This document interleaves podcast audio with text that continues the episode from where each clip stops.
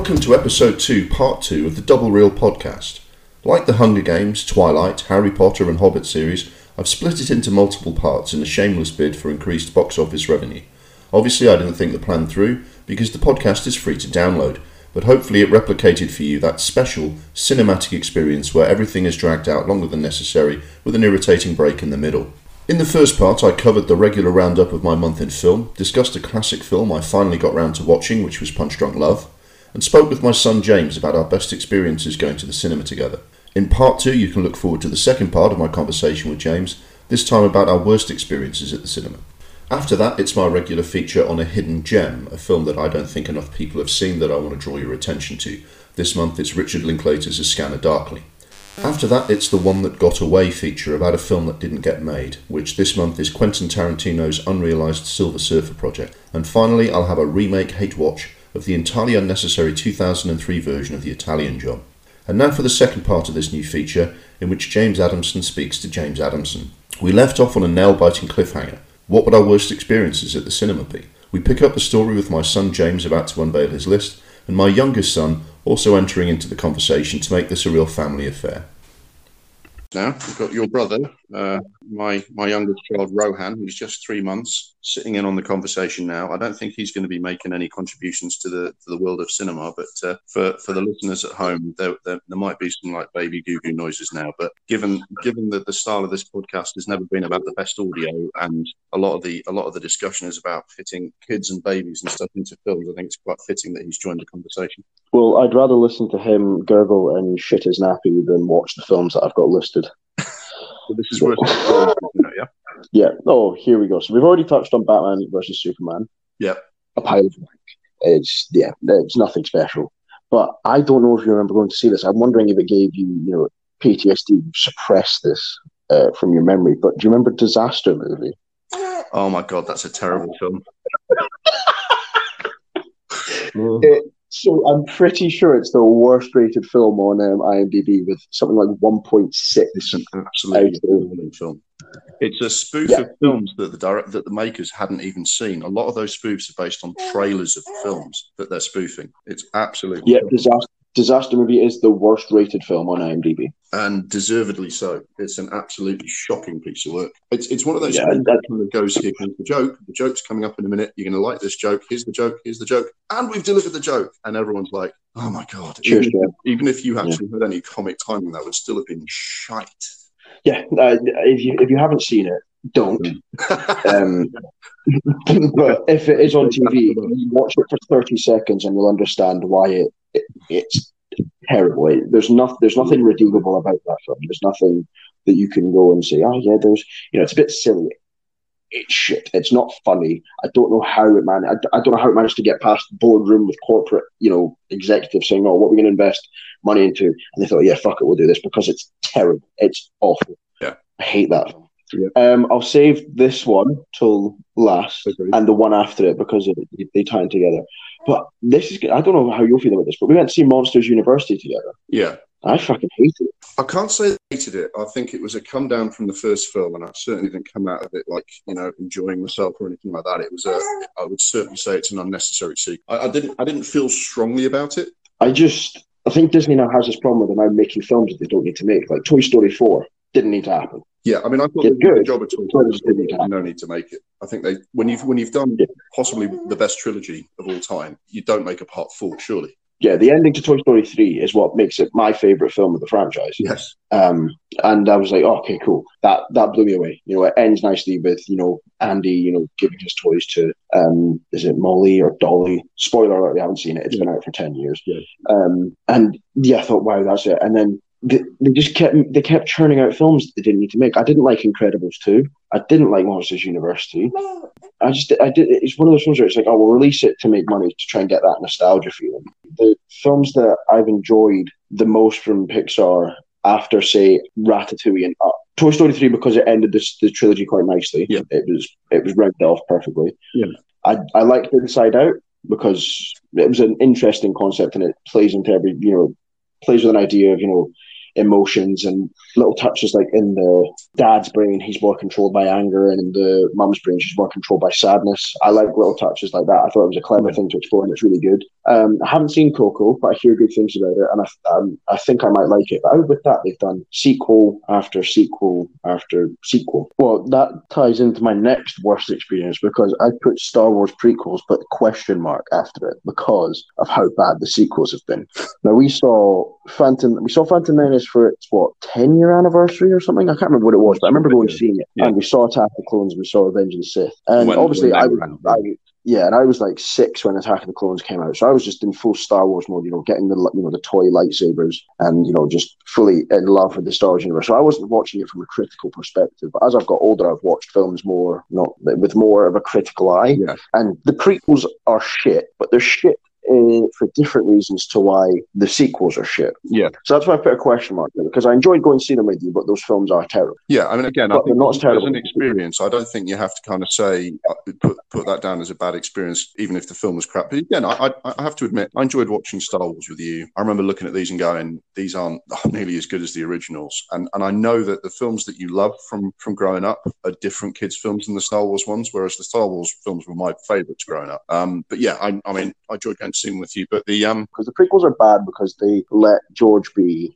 George Lucas be the director and writer, and that you, you just let George Lucas come up with the idea, and then you get someone else to direct it and write yeah, it. I think like the good Indiana um, Jones film. Yeah, like with um, Spielberg, you know, get Spielberg to do it, and he'll he'll do a good job with the film. But what I like the prequels because what they're trying to say story wise is that this is Anakin. He's the guy that you know he turns to the dark side, and it starts off with him, you know, as this innocent kid who joins, you know, the the Jedi Order, and I agree with that. And then he, you know, he falls in love with Padme, and that's why he he turn, not, like, turns to the dark side because he can't really be with her because she dies, etc. Yeah. He's scared of the Jedi Order, etc. I, I like stuff like that, and I agree that that you know he becomes Darth Vader. I like all of that. I don't disagree with that. It's just done really badly. The dialogue's terrible. It's for you know for George Lucas to write all these things about you know Padme and Anakin being in love. The dialogue's ter- it's like he's you know he's not married. Like does he have these conversations with his wife, or just like I don't like that? It's just yeah.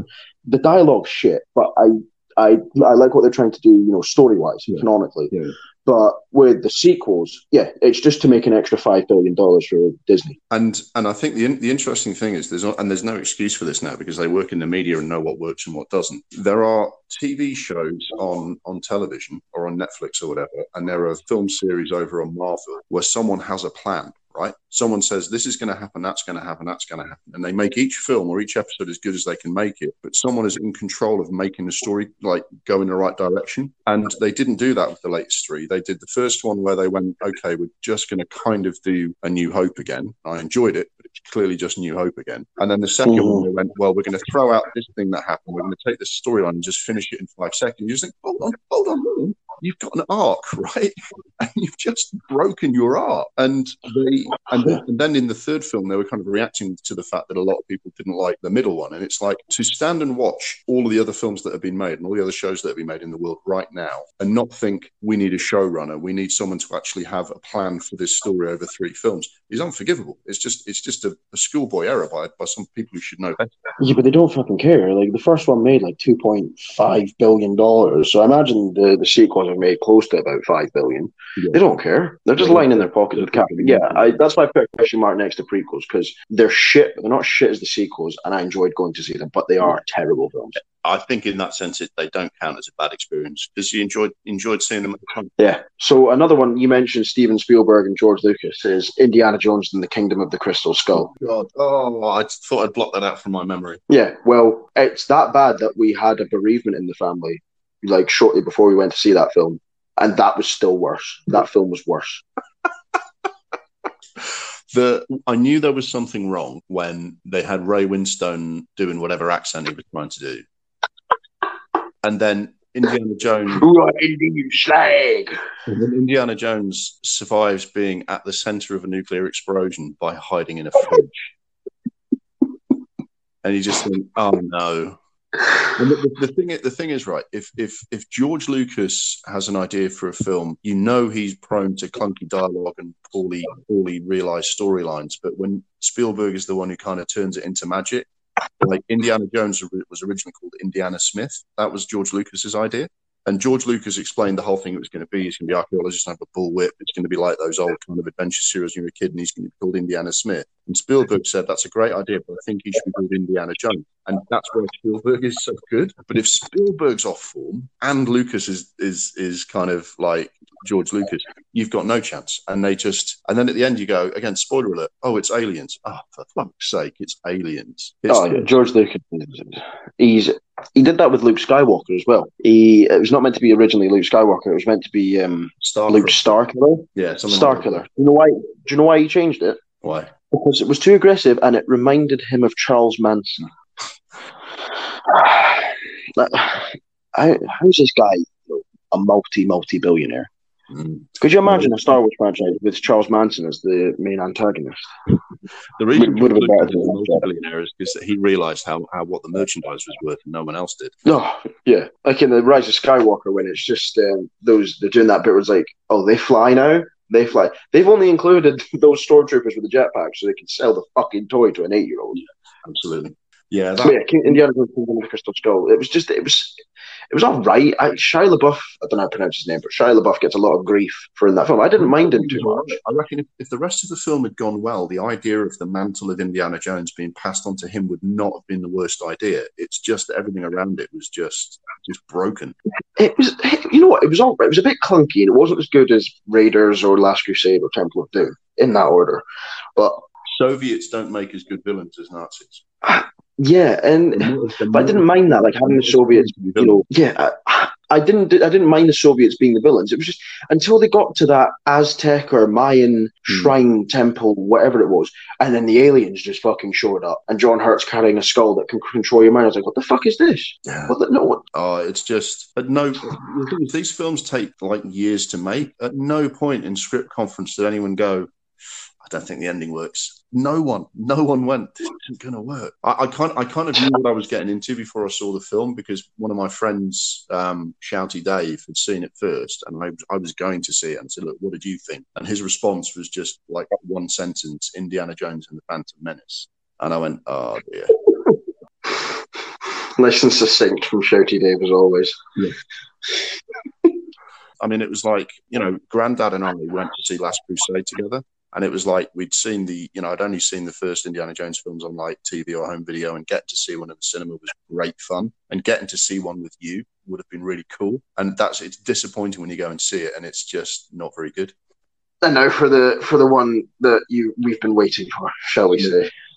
So this, So- this is unanimously the worst experience we've had going to the cinema together. And I think the reason we've saved it to last is there's a whole story around it. Bearing in mind we had a bereavement for before Indiana Jones and the Crystal Skull, and that's still not our worst experience at cinema together. Absolutely. Just bearing that in mind. So it was 1999, 2000 ish when this film was about to come out. It was mid 2000. Mid 2000. And it was the film Fantasia 2000. Now, obviously, I was like three or three and a half, four at this time. Three and a half if it's mid 2000. Yeah, it was, it was So- somewhere. It was like July or August, something like that. So you were not yet four. So I was excited to see this film because it is Mickey Mouse and it's Mickey Mouse dressed as a wizard doing some, you know, random shit. So I was excited to see this film. So what cinema was it? It was. It's one of the films around the Tottenham Court Road area. It might have been called the Odeon Tottenham Court Road, or it might be called the Odeon something. so it's just off Tottenham Court Road, but it's basically there around the Tottenham Court Road, or Oxford Street area. It was definitely an Odeon. So we went we went to see this film. And what was the reason the first time? So what what happened was, given that this is the year 2000, I mean, the internet exists and computers exist, but it's not as prevalent as it is today. You don't certainly don't have a smartphone in your hand to book things. So I booked that for Saturday or Sunday that week, and I booked it midweek um, over the phone. So we were all getting the tube in from Walthamstow, where we lived, down into central London. And we got there to the Odeon to watch Fantasia 2000, and they said, We're really sorry, the cinema's flooded. That screen, not the whole thing, but that screen is flooded.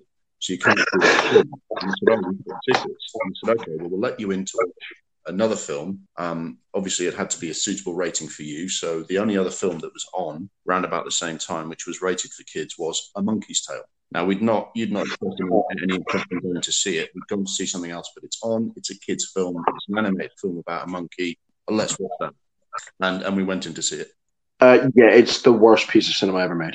It's it's one of those shitty French animated things that they've just dubbed over in English. So it's that horrible hand drawn crap. It's it's fucking shit. Now, bearing in mind, I'm three and a half at this time, and my like you know intake of films is you'll watch anything at three and a half. Like I remember you were watching South Park, and I just came in the room and started watching it because there's cartoons on the screen, and Mum gave you a row for it. I would watch anything, and I fucking hated this film. This film was terrible. And, and, Oh, it was. and, and bear in mind, right, this is around about the time that films like Toy Story, Mulan, Iron Giant, and even Titan AE were coming out. And Titan AE is not a great film, but it looks amazing. The standard of animation is fantastic. So there was no excuse. It wasn't like the ability to make better animation didn't exist. It just and it looked like it had been drawn by someone who can't even draw. I've not I've not seen it in 21 years, and I still I. So Sure makes me visible. A good English language cast. The people who dubbed over the voices. It had Michael Gambon, John Hurt, uh, Rik Mayall playing like the cheeky sidekick, evil monkey. The the, the thing that the, one of the things that was bad about it, apart from it being like badly drawn and not very well done, they hadn't put as much like effort into making it a good, compelling, interesting film. And standards are just higher for like a, a good kids animation at the time. And they have these really bad songs, like "To Be King, To Be King," and it's like, oh god, these people can't even sing, and they're just gonna, you know, stop and listen to them sing a song the pace of the film was really bad. Do you remember that? Do you, I don't know how much of it you remember. Do you remember like one of the characters uh, falls into the ice and drowns, and another person is slowly poisoned?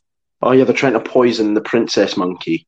And you spend a lot of time watching, watching someone being slowly poisoned, and it's like in other good kids animation, you see people die, you see people ill, you see bad things happen, but they manage to show it in such a way where you know this is when someone's upset about it, and and a combination of music and showing it that, that it does enable kids to watch maybe slightly darker things, but you don't kind of have to just sit and watch someone slowly dying on screen. It was really really bad and inappropriate. So that, that that's the thing, though. To, to to make matters worse, here's the thing. I remember you watching. I remember coming out afterwards, and every other film we're taking to see in the cinema, you were quite pleased about and excited about afterwards. And on the way home, we'd chat about it a bit. And you go, "Oh, do you remember that bit? You didn't say a word about this film on the way home. you weren't even able to pretend to have liked any part of it. Now, I think to, I was just just to make this an even worse experience. So what happened was tickets again. So I'm going through again. Used, to buy, used to buy Time Out weekly to get the cinema listings. You couldn't just look it up on the internet. So I'm looking at cinema listings. There you go. There's Fantasia being shown at a good time in the middle of the day, Saturday, Sunday. Booked it over the phone. Same thing. Fantasia 2000. It, it was the same cinema, but it's like the end of the week. Oh, well, they must have fixed it. They're, they're showing this film again. It's it's all good, and we'll we'll go and watch Fantasia 2000 this time. So the next Saturday or Sunday, the following weekend, we jumped on the tube, went down, and you're like, so we're going to to Fantasia time. Uh, Fantasia this time. Yes, we're going to go and see this uh, this film this time. We get to the cinema, we go in, and they say, We're really sorry, that screen is flooded. You can't see Fantasia 2000. And I don't know whether it flooded again or they just never updated the listings. But for whatever reason, we booked again and we were unable to see the film again because the screen was flooded. So I looked at him and said, Okay, well, since we've already paid for tickets, is there something else on that he can watch? And we looked at the listings, and the only thing available to watch again was Monkey's Fucking monkey's tale.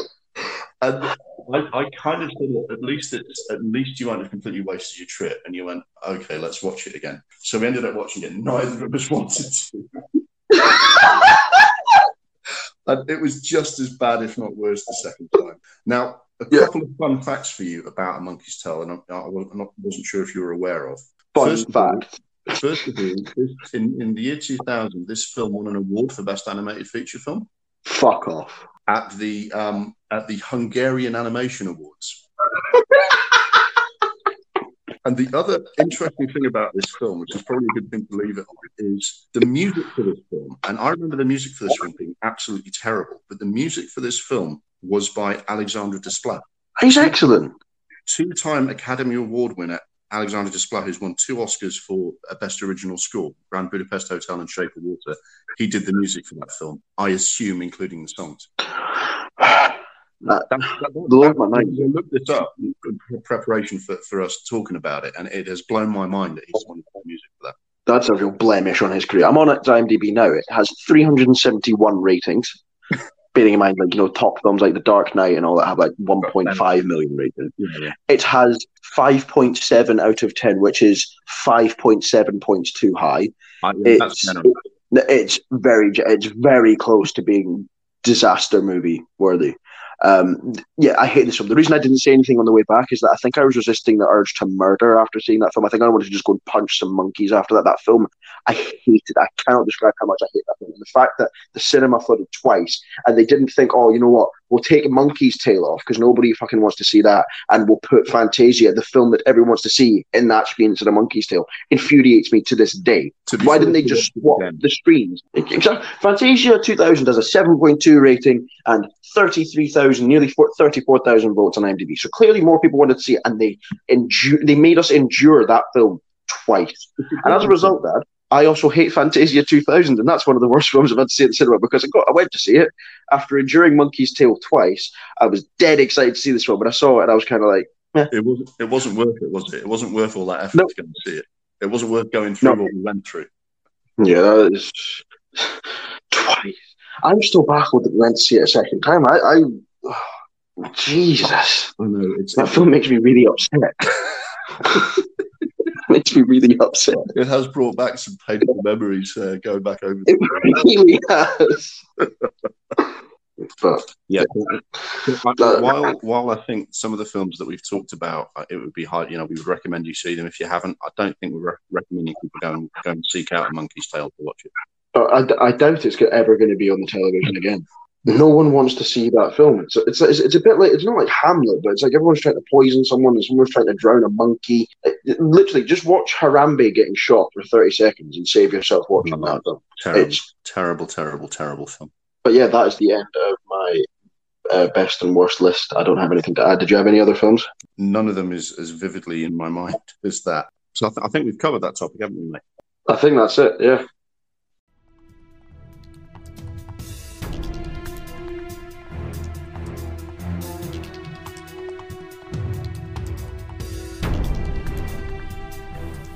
So that's where we got to on our worst cinema experiences. I hope to bring you another edition of James Adamson in conversation with James Adamson very soon. And now for the feature I call Hidden Gem, in which I call your attention to a lesser known, less appreciated film that deserves to be seen by a wider audience. This month I'm going to discuss a film which may be a harder sell than the film I discussed in the first episode. This may not be for everyone. Some will love it, others might be baffled by it, but I assure you that you've never seen anything quite like it. The film in question is A Scanner Darkly. This came out in 2006 and was written and directed by Richard Linklater, based on a novel by Philip K. Dick. It's set in the near future when the USA has lost the war on drugs, and over 20% of the population is addicted to pills known as Substance D. The main character is a cop who's been sent undercover to gather evidence and intelligence on people believed to be supplying the drug in California. In doing so, he's become addicted to the drug himself and is losing his grip on reality. Of course, because it's a Philip K. Dick story, it's a lot more complicated and weird than just that. You may or may not be familiar with Philip K. Dick, although you will undoubtedly have seen several screen versions of his science fiction novels and short stories. Apart from A Scanner Darkly, he provided the original source material for well known films like Blade Runner, Total Recall, Minority Report, and the Matt Damon film The Adjustment Bureau. He also wrote The Man in the High Castle, on which the Amazon TV series is quite loosely based. He was one of the leading lights of science fiction writing from the 1950s until his death in 1982, specialising in blurring the lines between perception and reality. Richard Linklater is a director whose films tend to be quite independent in style. His biggest mainstream hit was School of Rock, which tapped into his fondness for films about slackers and underdogs. He's also famous for the trilogy of films Before Sunrise, Before Sunset, and Before Midnight, and for Boyhood, for which he was Oscar nominated for Best Director. Boyhood shows he has some unconventional approaches to his films. For that one, he filmed it part time over 12 years to show the passage of time instead of using different actors for different time periods. And this film shows him at his most unconventional. A Scanner Darkly tells the story of the war on drugs from the point of view of the people whose brains have been fried by the drugs. The opening scene is of a man so affected by his use of substance D that he is hallucinating lots of bugs crawling over his skin. It's a very faithful adaptation of the novel, which Philip K. Dick claimed was based entirely on things he'd seen and experienced. This is almost certainly true because the thing he is known for as much as for his writing is his prodigious drug abuse. He was on amphetamines for most of his writing career, which caused him health and psychological problems and shortened his life. Some of that drug taking was recreational, but some was to help him write novels faster, as science fiction publishers didn't pay that well and he was always broke. The stress of writing 40 novels and over 100 short stories in 18 years combined with worsening drug addiction to drive him to a complete breakdown in the early 70s. After getting clean, A Scanner Darkly was the first book he wrote to try and make sense of his experiences and how he saw the effects of drugs on society. Richard Linklater had originally tried to adapt another novel by Philip K. Dick. I know that's a long winded way of saying it, but it seems a bit awkward to say he was working on another Dick novel. That was Ubik, which is a great book but probably unfilmable. It never got off the ground, and he turned his attention instead to A Scanner Darkly. This was fortunate because, as well as being the author's best novel, it's very well suited to Linklater's style. The result is a strange but fascinating film. At times it resembles one of Linklater's slacker comedies, but underneath there is a dark undertone. The cast includes Robert Downey Jr. and Woody Harrelson as two drugged up stoners, and Winona Ryder as their friend whose drug use has left her constantly on the verge of a panic attack.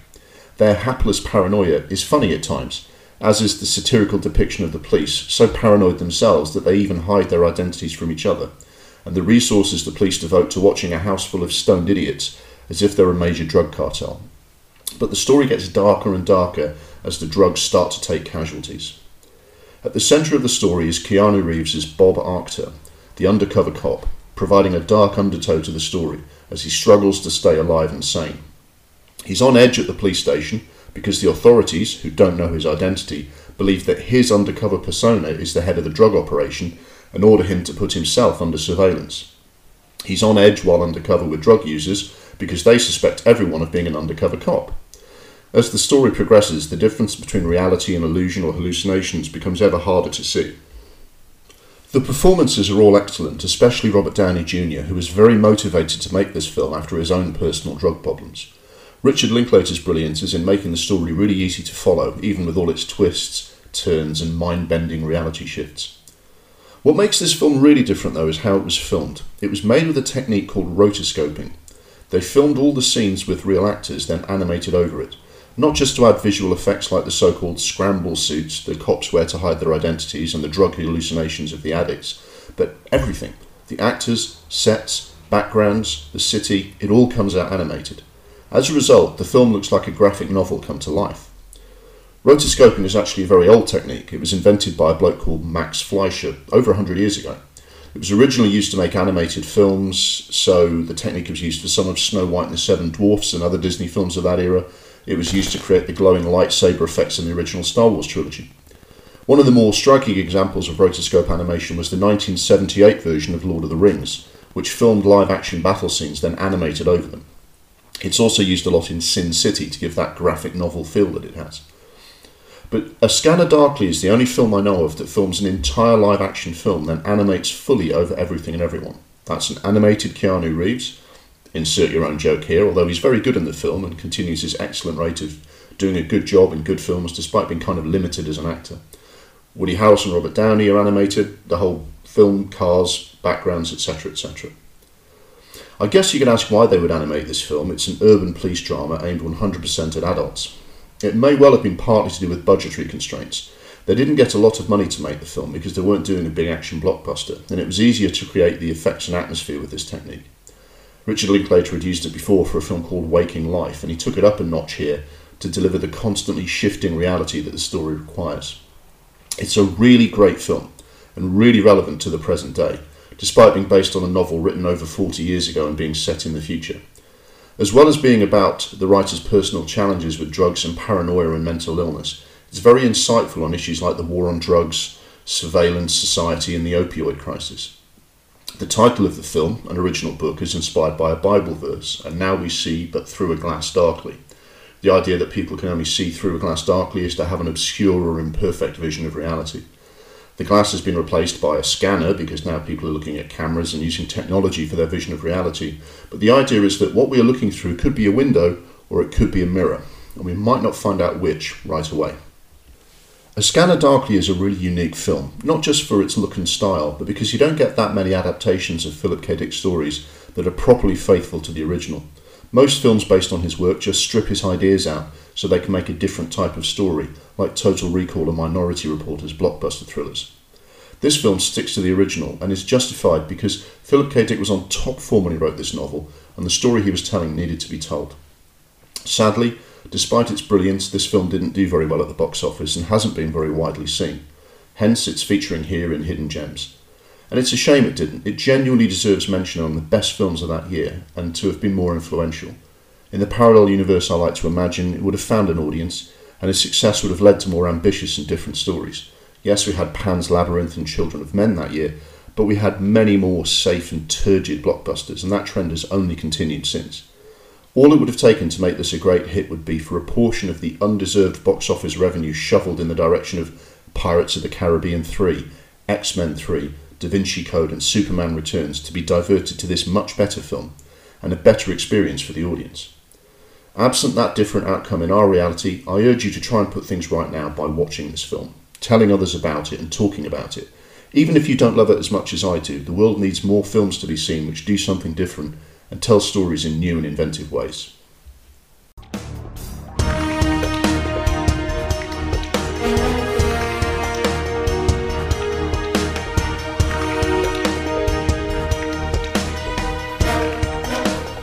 Now for probably the nerdiest feature in this nerdy podcast magazine, the one that got away, or the film that never got made. This looks at an unrealised project that a director wanted to make but ended up not happening. The history of film is full of these tales, which range from ideas that never got off the ground at all, long time passion projects that failed to materialise, to projects that got all the way to filming and either fell apart or the version we saw is not what was originally intended. Last month we looked at John Carpenter's failed attempt to adapt Stephen King's Firestarter for the screen. This had all sorts of artefacts to refer to, such as the scripts that were written for the film and interviews of the people involved. It even had an actual version of the film completed by someone else, as well as a different Stephen King adaptation Carpenter made after this one fell through. All of that gives you some reference points to imagine the film that might have been. This month's feature is a lot more elusive than that, but I think it's an intriguing enough idea to be worth pursuing. The film that never got made in this case is Quentin Tarantino's version of Marvel's Silver Surfer. Now, Quentin Tarantino seems to suggest a new film he might make in every interview he gives, and there are dozens of unrealised Tarantino projects on various online list articles. Most of them are no more than that, something he said in an interview and never mentioned again. But this is a lot more substantial than that. In a nutshell, Quentin Tarantino reportedly wrote a complete script for a Silver Surfer film and submitted it to the producers that own the rights to the character. This was in the 1990s when that film company was trying to get some Marvel based films off the ground. At the time, they were working on a Fantastic Four film, and the Fantastic Four characters and their film rights were tied to Silver Surfer. Their plan didn't come off, more on that later. Tarantino went on to make other films, the ones he's famous for, and achieved great success with his particular retro style of filmmaking. And obviously, Marvel's characters have gone on to completely dominate the blockbuster end of the market in the 21st century. So, big Marvel blockbusters and Tarantino films are pretty much opposite ends of the spectrum. So, to get into how they're linked, you have to dig into his and Marvel's history a little bit. Marvel started adapting their characters for the screen in the 1960s, not long after their comics hit it big with their classic characters, in the form of animated TV shows mainly. In the 1970s, some Marvel live action TV shows were attempted, including The Hulk, Spider Man, and TV movie pilots of Doctor Strange and Captain America. Hulk was the most successful, finding a way to work with limited special effects capabilities and essentially treating Dr. Banner as a superhero version of Richard Kimble in the TV series The Fugitive. The rest of them look just shonky nowadays due to the limits of budget and special effects at the time. Marvel live action adaptations didn't really take off until 2000 and the emergence of some big effects heavy blockbusters. To begin with, this followed the traditional filmmaking pattern, in which a studio would buy the rights to a Marvel character make a film, and if it did well, try a sequel. Then, since 2008 with Iron Man, Marvel has been doing something different. They've been building what we now know as the Marvel Cinematic Universe, or MCU, where all the film stories are written and made according to a big plan and merge into joint adventures like The Avengers. Gradually, all the film rights that sat with other studios now sit with Marvel, partly because Disney acquired Marvel Studios and other people like Fox that held the rights. Whether or not the existence of this behemoth of cinema and media is a healthy thing in general is a debate for another day. What it would mean for comic book characters like Silver Surfer, though, is that they are almost guaranteed to be made into a film sooner or later. Silver Surfer has only featured in animated series most of the time. He's a sort of liquid, human shaped being flying around on a surfboard through space, and heavily depended on special effects on a par with the liquid metal Terminator in T2. As I mentioned at the top of the feature, there was an attempt to do a live action Silver Surfer film in the 90s, the plan being for them to do a Fantastic Four film first, and in a subsequent instalment introduce the Silver Surfer. The company that held the rights was from Germany and called Constantin Film. Now, in case you're not familiar with this side of things, owning the rights to a film character or a story character to make into a film is referred to as an option or optioning. It means you have paid for a period of time, usually a number of years, where you have the exclusive right to make a film version of a story. If you don't make a film in that time period, the option lapses and reverts back to the original author who can sell the rights to someone else. In the 90s, they were trying to do the initial Fantastic Four film first, but couldn't get a big enough budget signed off or work out how to pull off the special effects required. The story goes that Tarantino, who was just making a bit of a name for himself and I think had released Reservoir Dogs but nothing else, was a big Silver Surfer fan. He submitted his script for a standalone Silver Surfer film to Constantin around this time. Unfortunately, the Fantastic Four adaptation was a complete fiasco, and any follow ups or films about Silver Surfer were also abandoned for the time being. Apparently, the option on Fantastic Four and Silver Surfer was about to lapse because they'd spent so long trying and failing to get a film made. But how the rights options work is that if you do make a film, the option automatically extends.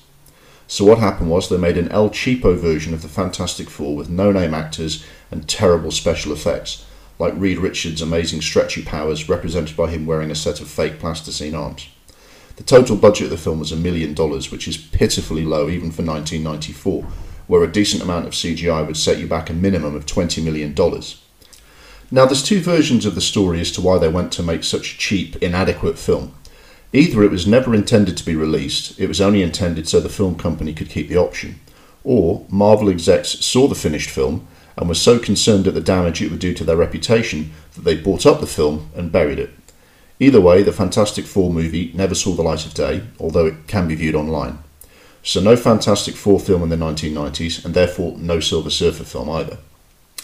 Fast forward to a decade later, and the bigger studios and CGI wizards have made big superhero films possible. There's no MCU in control of everything at this time yet, and interestingly, Tarantino was showing an interest in getting involved in a big franchise with talk of him rebooting Casino Royale or Star Trek. But nothing came of his apparent lifelong passion to bring Silver Surfer to the screen at the time. The original plan to do Fantastic Four and bring Silver Surfer in was dusted off by Constantin with other people in 2005 and the 2007 follow up, which were aimed at children and critically panned for being cartoonish and weak. That pretty much put an end to the Fantastic Four franchise, although they tried and failed again to reboot it a decade later. But the fans would still love to see a Silver Surfer film. So, looking at what kind of Tarantino film of Silver Surfer we might have seen, let's put it into context. He wasn't big enough, and the resources weren't there to do a Silver Surfer film in the 1990s. That was a washout. But in the mid 2000s, the opportunity was there, and Tarantino was a very big name by then. What if in the mid 2000s he stopped wasting his time on Death Proof as part of the Grindhouse project and had a crack at Silver Surfer instead?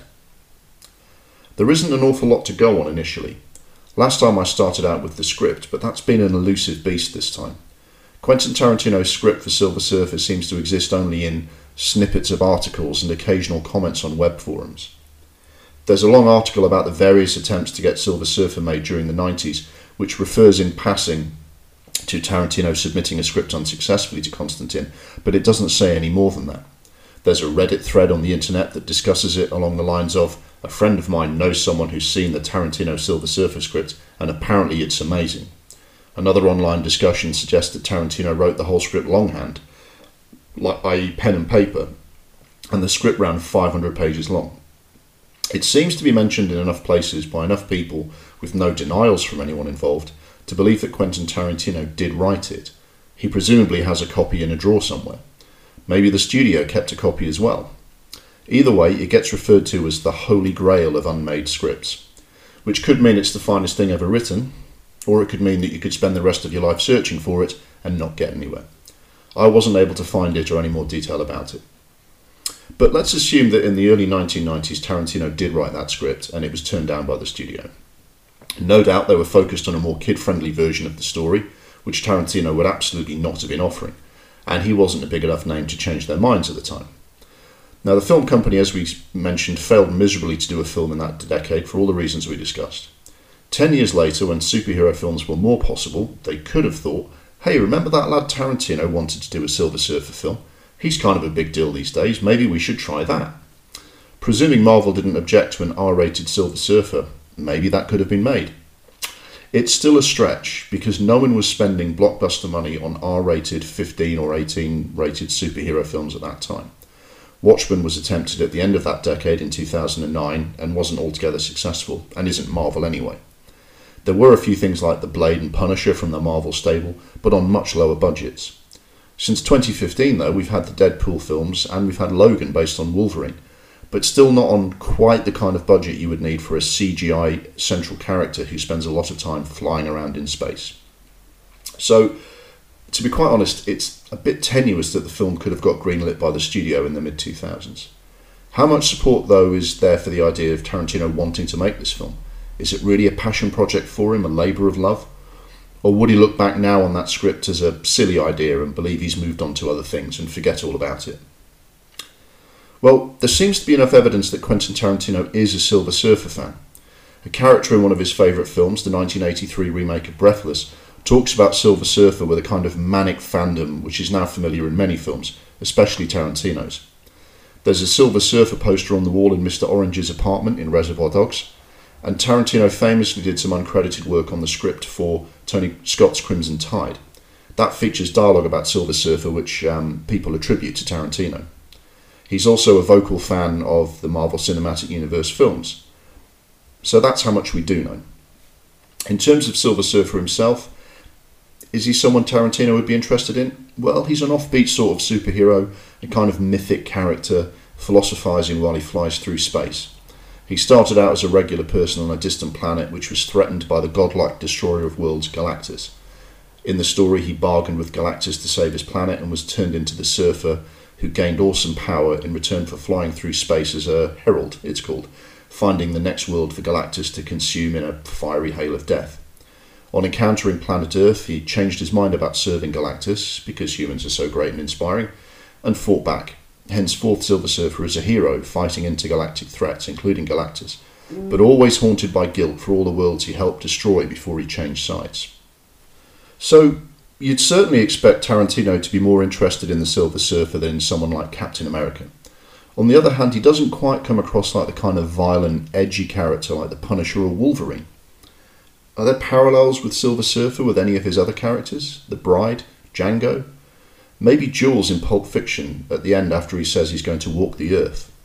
That walk the earth quote is perhaps a clue because it refers to the main character in the TV show Kung Fu, which has a kind of Zen central character wandering from place to place. That might perhaps be Tarantino's way in. He was a fan of that show and worked with its star David Carradine on Kill Bill. We also know that Tarantino had a meeting with executives in the 1990s about another Marvel character, Luke Cage. He even had Laurence Fishburne lined up to play the title character. In a few different interviews, he said that they were trying to do it, but they couldn't agree on how it should be written, and Tarantino moved on. The character eventually ended up as a Netflix series a couple of years ago. In Tarantino's pitch, he wanted the film to be word for word faithful to the very first storylines of Luke Cage from the 70s with their blaxploitation feel. He left it at that, saying if he was going to do something in that genre, maybe he would need to write his own superhero from scratch so that he wasn't, in his words, boxed in by the limits of someone else's creation. Does that kill the idea of Silver Surfer off for him, where he'd have to dip into the Marvel canon for stories instead of his own ideas? Maybe not. Remember that a decade later, Tarantino lobbied quite hard to do a Bond film, and there were discussions for him to make a new Star Trek film, which were ongoing even while Once Upon a Time in Hollywood was in development quite recently. There were public statements and even indications that he'd been working with the team developing a new film. He's since left that project but after claiming back in the 1990s he would only write his own stories, he's gone back to at least two major franchises to discuss working on something. So I think there's enough to say that this script really exists and that Quentin Tarantino is a big fan of this character. And when he's a big fan of something, it is always a possibility that he'll persevere and make a film about it. But does that mean it would actually work? I have some mixed feelings about Tarantino's career despite his undoubted talent, and I could see ways a Silver Surfer film could be derailed by some of his bad habits as a writer and director. It started with Pulp Fiction, where he insisted on inserting himself into the cast for one of the storylines. Not only is he not as good an actor as anyone else on screen in those scenes, Why is a white bloke dropping N bombs in front of Samuel L. Jackson and no one even mentions it? Is the character a racist but they tolerate that because they have to? Is he one of those white guys who acts like he's black even though they think that's stupid? It isn't explained, there's no context. And it strikes a huge false note because it doesn't make sense in the story. It would have been great, of course, with someone like Chris Rock doing that dialogue, but Tarantino insisted on doing it himself. It's a small thing, but it is an example of Tarantino's self indulgence getting in the way of the film sometimes, which got worse during other films later in his career. Not in Jackie Brown, though, where he delivered the best film for 20 years, the greatest Elmore Leonard adaptation of all time.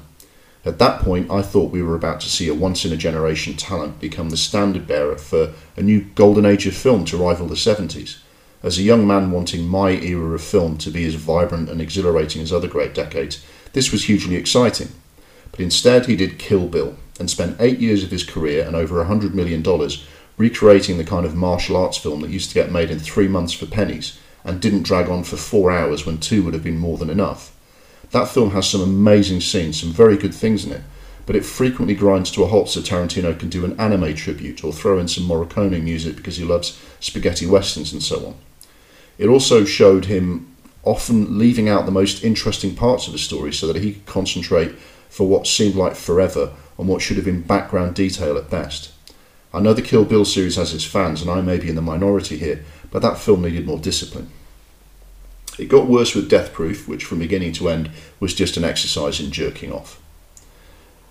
He did return to form in the late 2000s with much better films, more like you'd expect from him, but he still has these little moments. Uh, Inglourious has too many sitting around and talking at a table scenes for my liking. Some of them are good, some of them are unnecessary, and there's far too much Eli Roth. The brilliant Django Unchained was tarnished slightly, again, by Tarantino insisting on having a cameo as an Australian, even though he couldn't do the accent to save his life. Hateful Eight is full of good things, but far too long. And why do you say you're going to do a Western, shoot it in 70mm with all its possibilities for epic visuals, then set the whole thing indoors? His most recent film, Once Upon a Time in Hollywood, was very good, and on re-watching it, I have to admit it never actually feels too long despite running three hours and showing car journeys and extended recreations of TV shows that maybe could have been left out. The question is sure, Tarantino can make his films his way and make them worth. He's very good at it. But what about if his next film needs to shift the balance away from his style and touches and towards a story and narrative that requires a different treatment? Would he do it? Could he do it? Now, the harsh truth is that just because you're a die-hard fan of a filmmaker or some of their films, it's not up to you what films they make. As frustrating as it is to see a great talent only occasionally fulfilled, Tarantino is who he is. In the parallel world I like to imagine where all my favourite films were as successful as they deserved, and the ones that got away in our world actually got made and were great in that world, I'd like to think that Tarantino would become the filmmaker he promised to be in Jackie Brown. But maybe it's in his nature to just noodle around in the Tarantino verse, making Tarantino films, and there'll be homages to old TV shows, and there'll be characters that re- relate to old Modesty Blaise stories and other things that he loves. Now, I'd like to think that after Once Upon a Time in Hollywood, he's come to the end of a chapter and might choose a new direction. Maybe he will, maybe he won't. But if he insists on going down that road and just doing Tarantino films more than a superhero film, would it work if he decided to do this? They've tried this before, brought in other directors with a supposedly unique vision and a new take on the superhero genre, they tried it with Josh Trank on the Fantastic Four reboot after his work on Chronicle, and it was a car crash because of a clash between the director and the studio. Would we get everyone to agree on what film we were going to make if Tarantino was doing this with Marvel? And yet, there are some intriguing possibilities to this. Tarantino is a truly great talent. Jackie Brown put that talent to work because it was something he loved, Elmore Leonard, which needed to be done in a certain way and captured uh, and was true to the style, attitude, and spirit of the original. His obsession with recreating that original worked, and it kept him on the straight and narrow.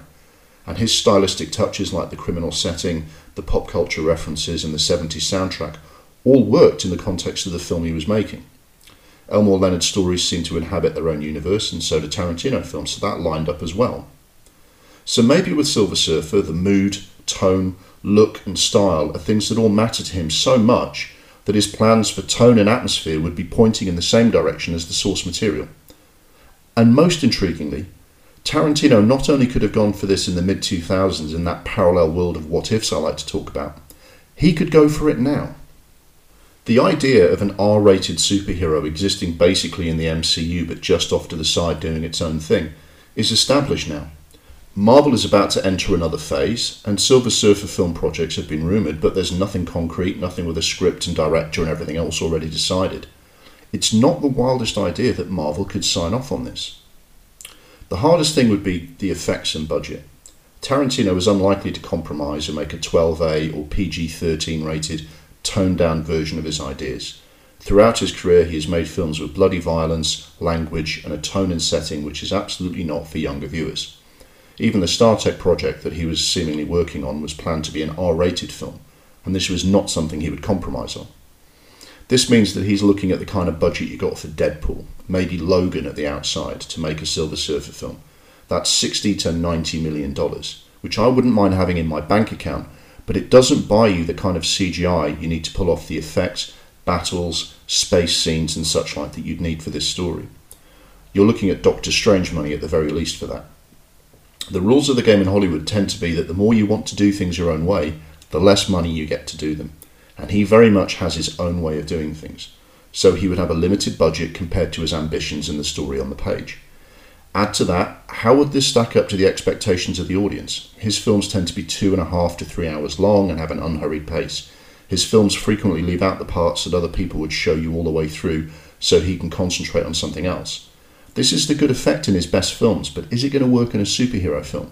How would he cope with the powerful comic book fan lobby who can make or break a film based on whether they feel it's true to canon. So here's how I think this could happen either within the rules of this feature, where I imagine it happening at a given moment in the past instead of what did happen in a kind of sliding doors moment, or now, tomorrow.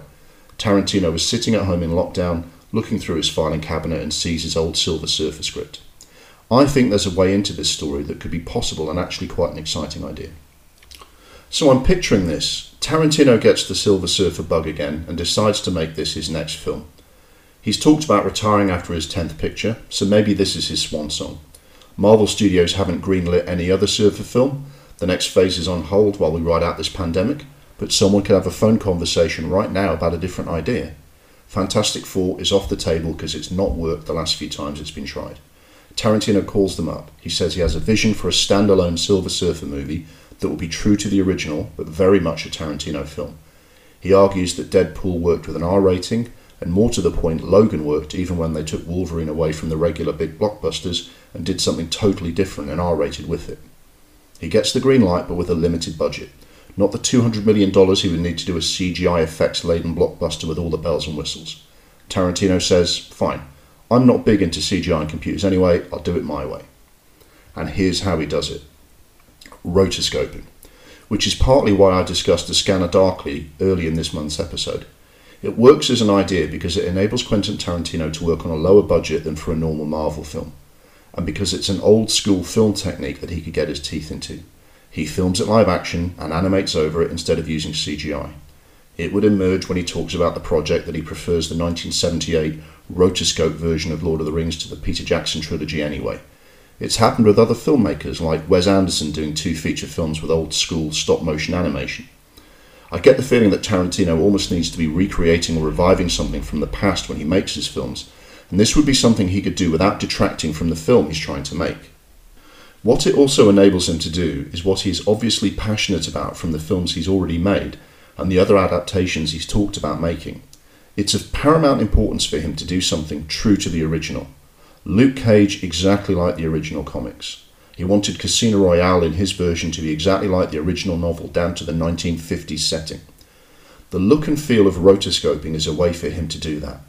Visually and tonally, he can make a comic book film that is actually like the comic books. That's how he wins over the fans of the original. It's also how he does something that genuinely hasn't been achieved by any other screen adaptation of comic books and graphic novels. Sin City came close, and the animated series of DC and Marvel give you some of that, but they still change and flatten the original too much. Look back or rewatch film adaptations of comic books, especially live action ones. Even the best are photorealistic CGI renderings of the original, which you enjoy, but it's not the same as you got in the original comic. It's equivalent to comparing the recent CG remake of Lion King to the hand drawn original. A lot of the more adult comic book adaptations look the same. They have the same overloaded colour palette, squelchy sound effects, and computer generated blood spatter. They lose the original graphic feel from the comics they're based on. A good example is Watchmen, and the way that's written in the original book could have been storyboards for a script, but in the live action film, everything looks like cosplay or the versions of characters you can get your photo taken with at Universal Studios. Look at A Scanner Darkly, and that actually looks like a graphic novel come to life. I'm not suggesting that Tarantino make a film that looks exactly like A Scanner Darkly did, as that had a slightly cartoony look on purpose to reflect the style of the story. But interestingly, A Scanner Darkly was done for $8 million. Tarantino, in this analogy, has 10 times that. So the rotoscoping could be of bigger, bolder, more challenging visual images. An update of darker animated films from the past like Ralph Bakshi's Lord of the Rings, Heavy Metal, Fire and Ice. He's talked about animated projects before, such as an anime version of the Kill Bill story, and there was an animation sequence in one of the Kill Bill films. Maybe he'd do that again. You would still have the challenge, of course, with the fact that Tarantino is quite anti technology. He doesn't have a mobile phone or email.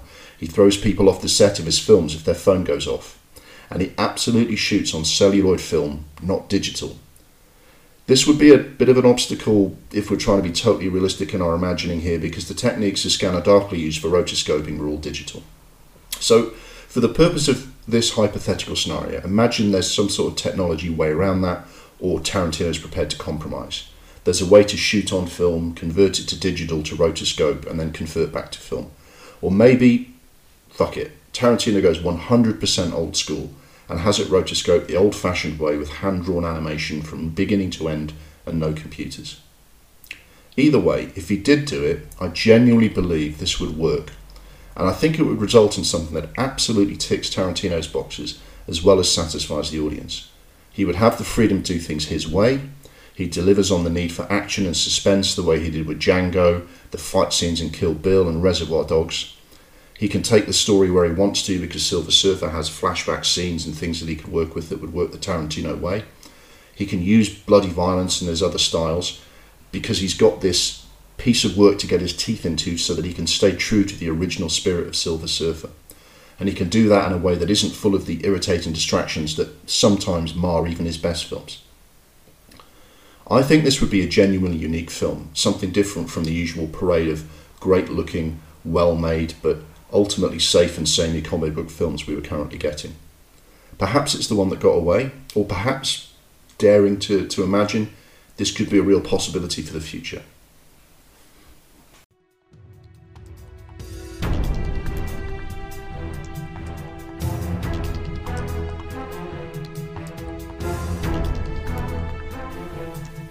The closing feature on the podcast, like last time, is the remake Hate Watch where I vent my frustrations at Hollywood's lack of originality and desecration of the past.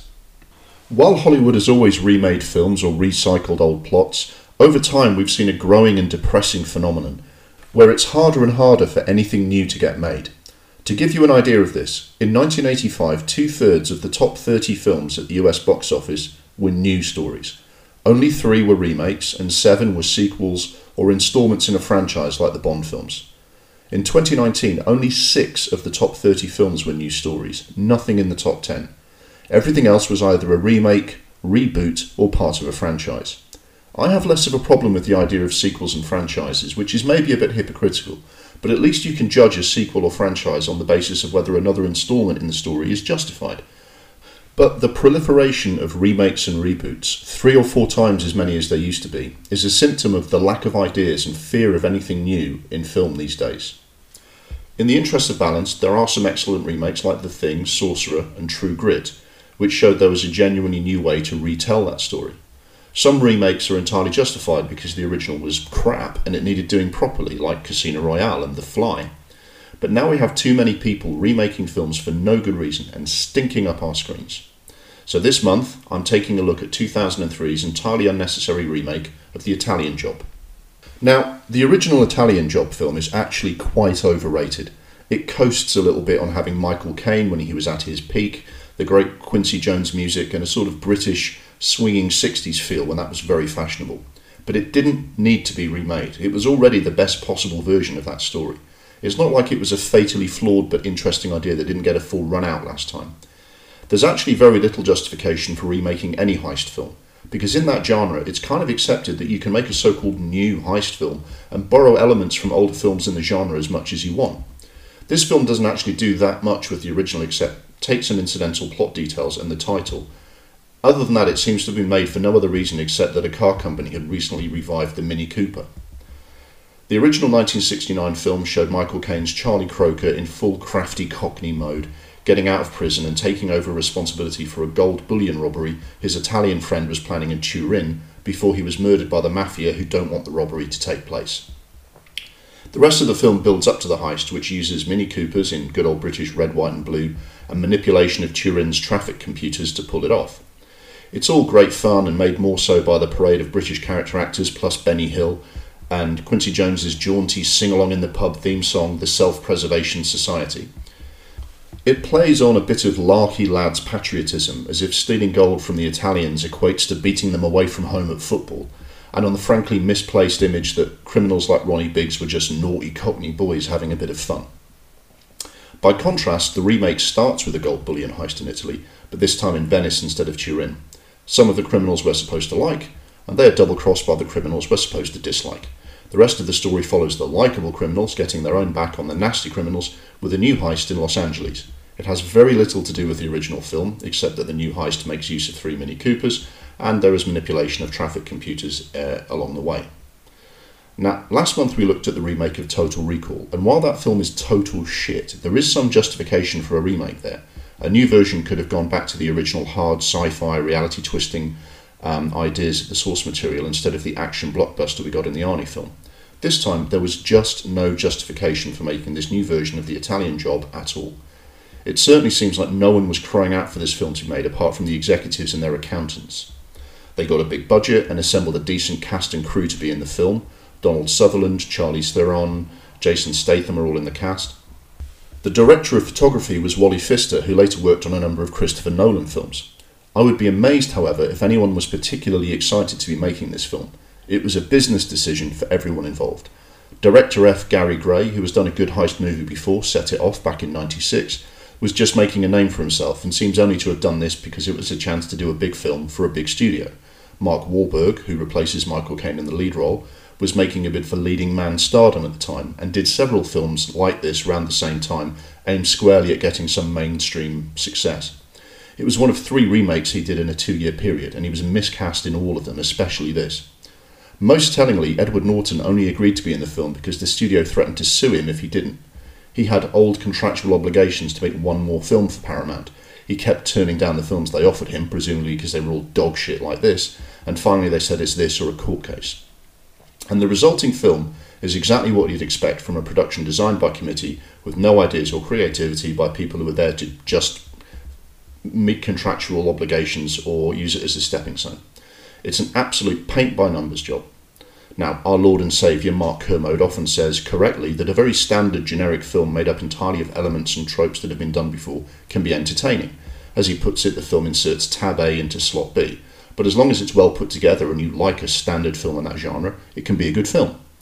But someone involved obviously needs to be actually doing the job of putting tab A into slot B, doing it well, and presenting you with a well made piece of entertainment. Here, the studio has just dropped the box of unassembled flat pack parts and told you it's a finished film. It's colourless, flavourless, completely anodyne, and processed to contain nothing out of the ordinary or original that might frighten off the skittish multiplex audience. Anything that might be fun or entertaining has been carefully removed, and that's what makes it so shit. The original film was probably lucky to get away with it and become a classic, but it's fun, it's brash, it's designed to be enjoyed tongue in cheek. The remake doesn't have any of that impudent swagger. It's not designed to be enjoyed, just consumed in one end, out the other. I could tell you what happens in the film, but why bother? Just close your eyes and imagine what happens in heist films. Pick the most dull and unexceptional storyline you can think of, and you're probably there. While the original puts its own spin on the heist scenes and ends on a famous cliffhanger, the 2003 version just has a completely conventional end to end story with a nice conventional happy ending for the good criminals and nasty consequences for the bad criminals. As for the performances, Mark Wahlberg trots dutifully from scene to scene and doesn't trip over any scenery, but it certainly doesn't do anything to carry the film. He was probably told not to in case anything interesting or exciting accidentally breaks out on screen. It's a real come down from Michael Caine, who makes the original work despite its weaknesses. Wahlberg's a good actor, but he's not the person you hire to take films that are bang average or actually terrible and carry them on his shoulders and make them watchable by sheer force of will. Michael Caine could make anything watchable. If you've ever seen a properly terrible Michael Caine film, especially from that era in the 70s and 80s where he admittedly did some tat, you've probably found yourself wondering at how he grabbed a film by the scruff of the neck and almost made it work. I don't think Mark Wahlberg even raises his voice in this film. I'm not sure he even does his Marky Mark frown, which is how he expresses emotion in weaker films that don't give him anything to get his teeth into. He just says his lines and goes home. Edward Norton and Donald Sutherland fulfill their contractual obligations in a professional manner, and that's all. No one can complain that they didn't hold up their end of the bargain. You just wonder why you hire interesting actors to do something that literally anyone from central casting could have done. There were a few new things that the makers of this remake added to, let's say, update the film for the 21st century, and it's supposed, it says here, to liven things up and make it all very now. But it's the same crap from executives just throwing stuff at the screen and hoping it would stick. Computer hackers, that's a thing, let's throw one of those in. Statham driving around being a bit mad and edgy is obviously a thing now in the Fast and Furious franchise, but this film's just an example of it done badly because all they did was say, Here, Jason, be all cockney and violent like you were in Lock Stock. Charlize Theron's character is one of those patronising look the ladies can do stuff too parts that we used to get a lot of when Hollywood belatedly began to notice that feminism existed. Here she proves that women are good at parking cars with a ludicrous manoeuvre that's supposed to look cool but is basically a rip-off of the Land Rover scene in Ace Ventura 2. As it happens, both Jason Statham and Charlize Theron are perfectly capable of being in action films that put them to good use in action films, it doesn't happen here because, again, no one's trying to do anything fun or exciting, so nothing fun or exciting breaks out. Now, despite this film being dull and terrible, it mostly got good reviews and was a hit at the box office. The average IMDb rating is 7 out of 10, and it was Paramount's top grossing film of that year. Everyone seems to have quite liked it. Everyone is wrong. The original was daft but fun, like Adrian Cronauer on the radio in Good Morning Vietnam, the remake is like when Cronauer is taken off the air and replaced by Bruno Kirby's character and his government approved fun and japes. Of all the remakes out there, it's not the worst film. It's not the most poorly made or judged. It's not the biggest insult to a better original. It's just so utterly soulless and joyless. If this is what you think a film is meant to be, why bother? Why don't you just manufacture and sell paper clips? Then you don't even need creative talent such as actors, writers, directors, and their high fees. No one needs to pretend that what they're doing is fresh and exciting. You don't need a big marketing campaign or to worry about the reviews. The thing that really ground my gears about this film, the sheer nerve of it, was this. In the film, the only characterization they offered that explained why the villain of the piece is the bad guy is that he doesn't have any ideas of his own, such as dreams of what he'll do with his proceeds from the heist. All he does is steal everyone else's ideas and does his own soulless imitation. My question to the makers of this film is if you think that's a bad thing, why the fuck are you doing it? In my imagined parallel universe where better films got the success they deserved and the films that never got made in our world had their chance, this film would have been abandoned at the idea stage and the substantial budget and resources made available to someone with a fresh idea, or just donated to charity. Anything but this.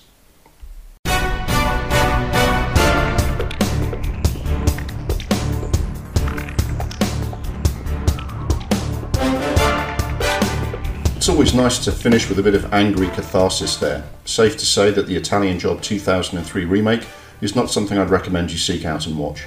On the other hand, I'd thoroughly recommend you watch A Scanner Darkly, Punch Drunk Love, and the Korean thriller New World. That's all for this month's episode of Double Reel. Thank you for listening. I wrote, presented, edited, and mixed the podcast using Audacity and Anchor FM. They're very intuitive and user friendly tools, so anything that sounded good was down to them, and anything that sounded crap was down to me. The music was Mistake the Getaway by Kevin MacLeod. A Scanner Darkly is widely available on DVD, although you have to search a little harder for the Blu ray. The original novel, along with Philip K. Dick classics like Ubik, are widely available in bookshops. A Monkey's Tale can be purchased second-hand on DVD, but I strongly advise you not to do so. There's not a lot out there for you if you want to read further about Tarantino and Silver Surfer, but there are many good articles about his various unrealised projects. There's also a YouTube video where Tarantino explains the history of Luke Cage and Laurence Fishburne in his own words. The full length interview with the two James Adamsons will be made available soon as a bonus episode if you want to hear what we left out. If you enjoyed this podcast, please like and subscribe and tell your friends. Hopefully, you'll tune in next time. Until then, stay safe, watch lots of films, and may your life be as awesome as you pretend it is on social media.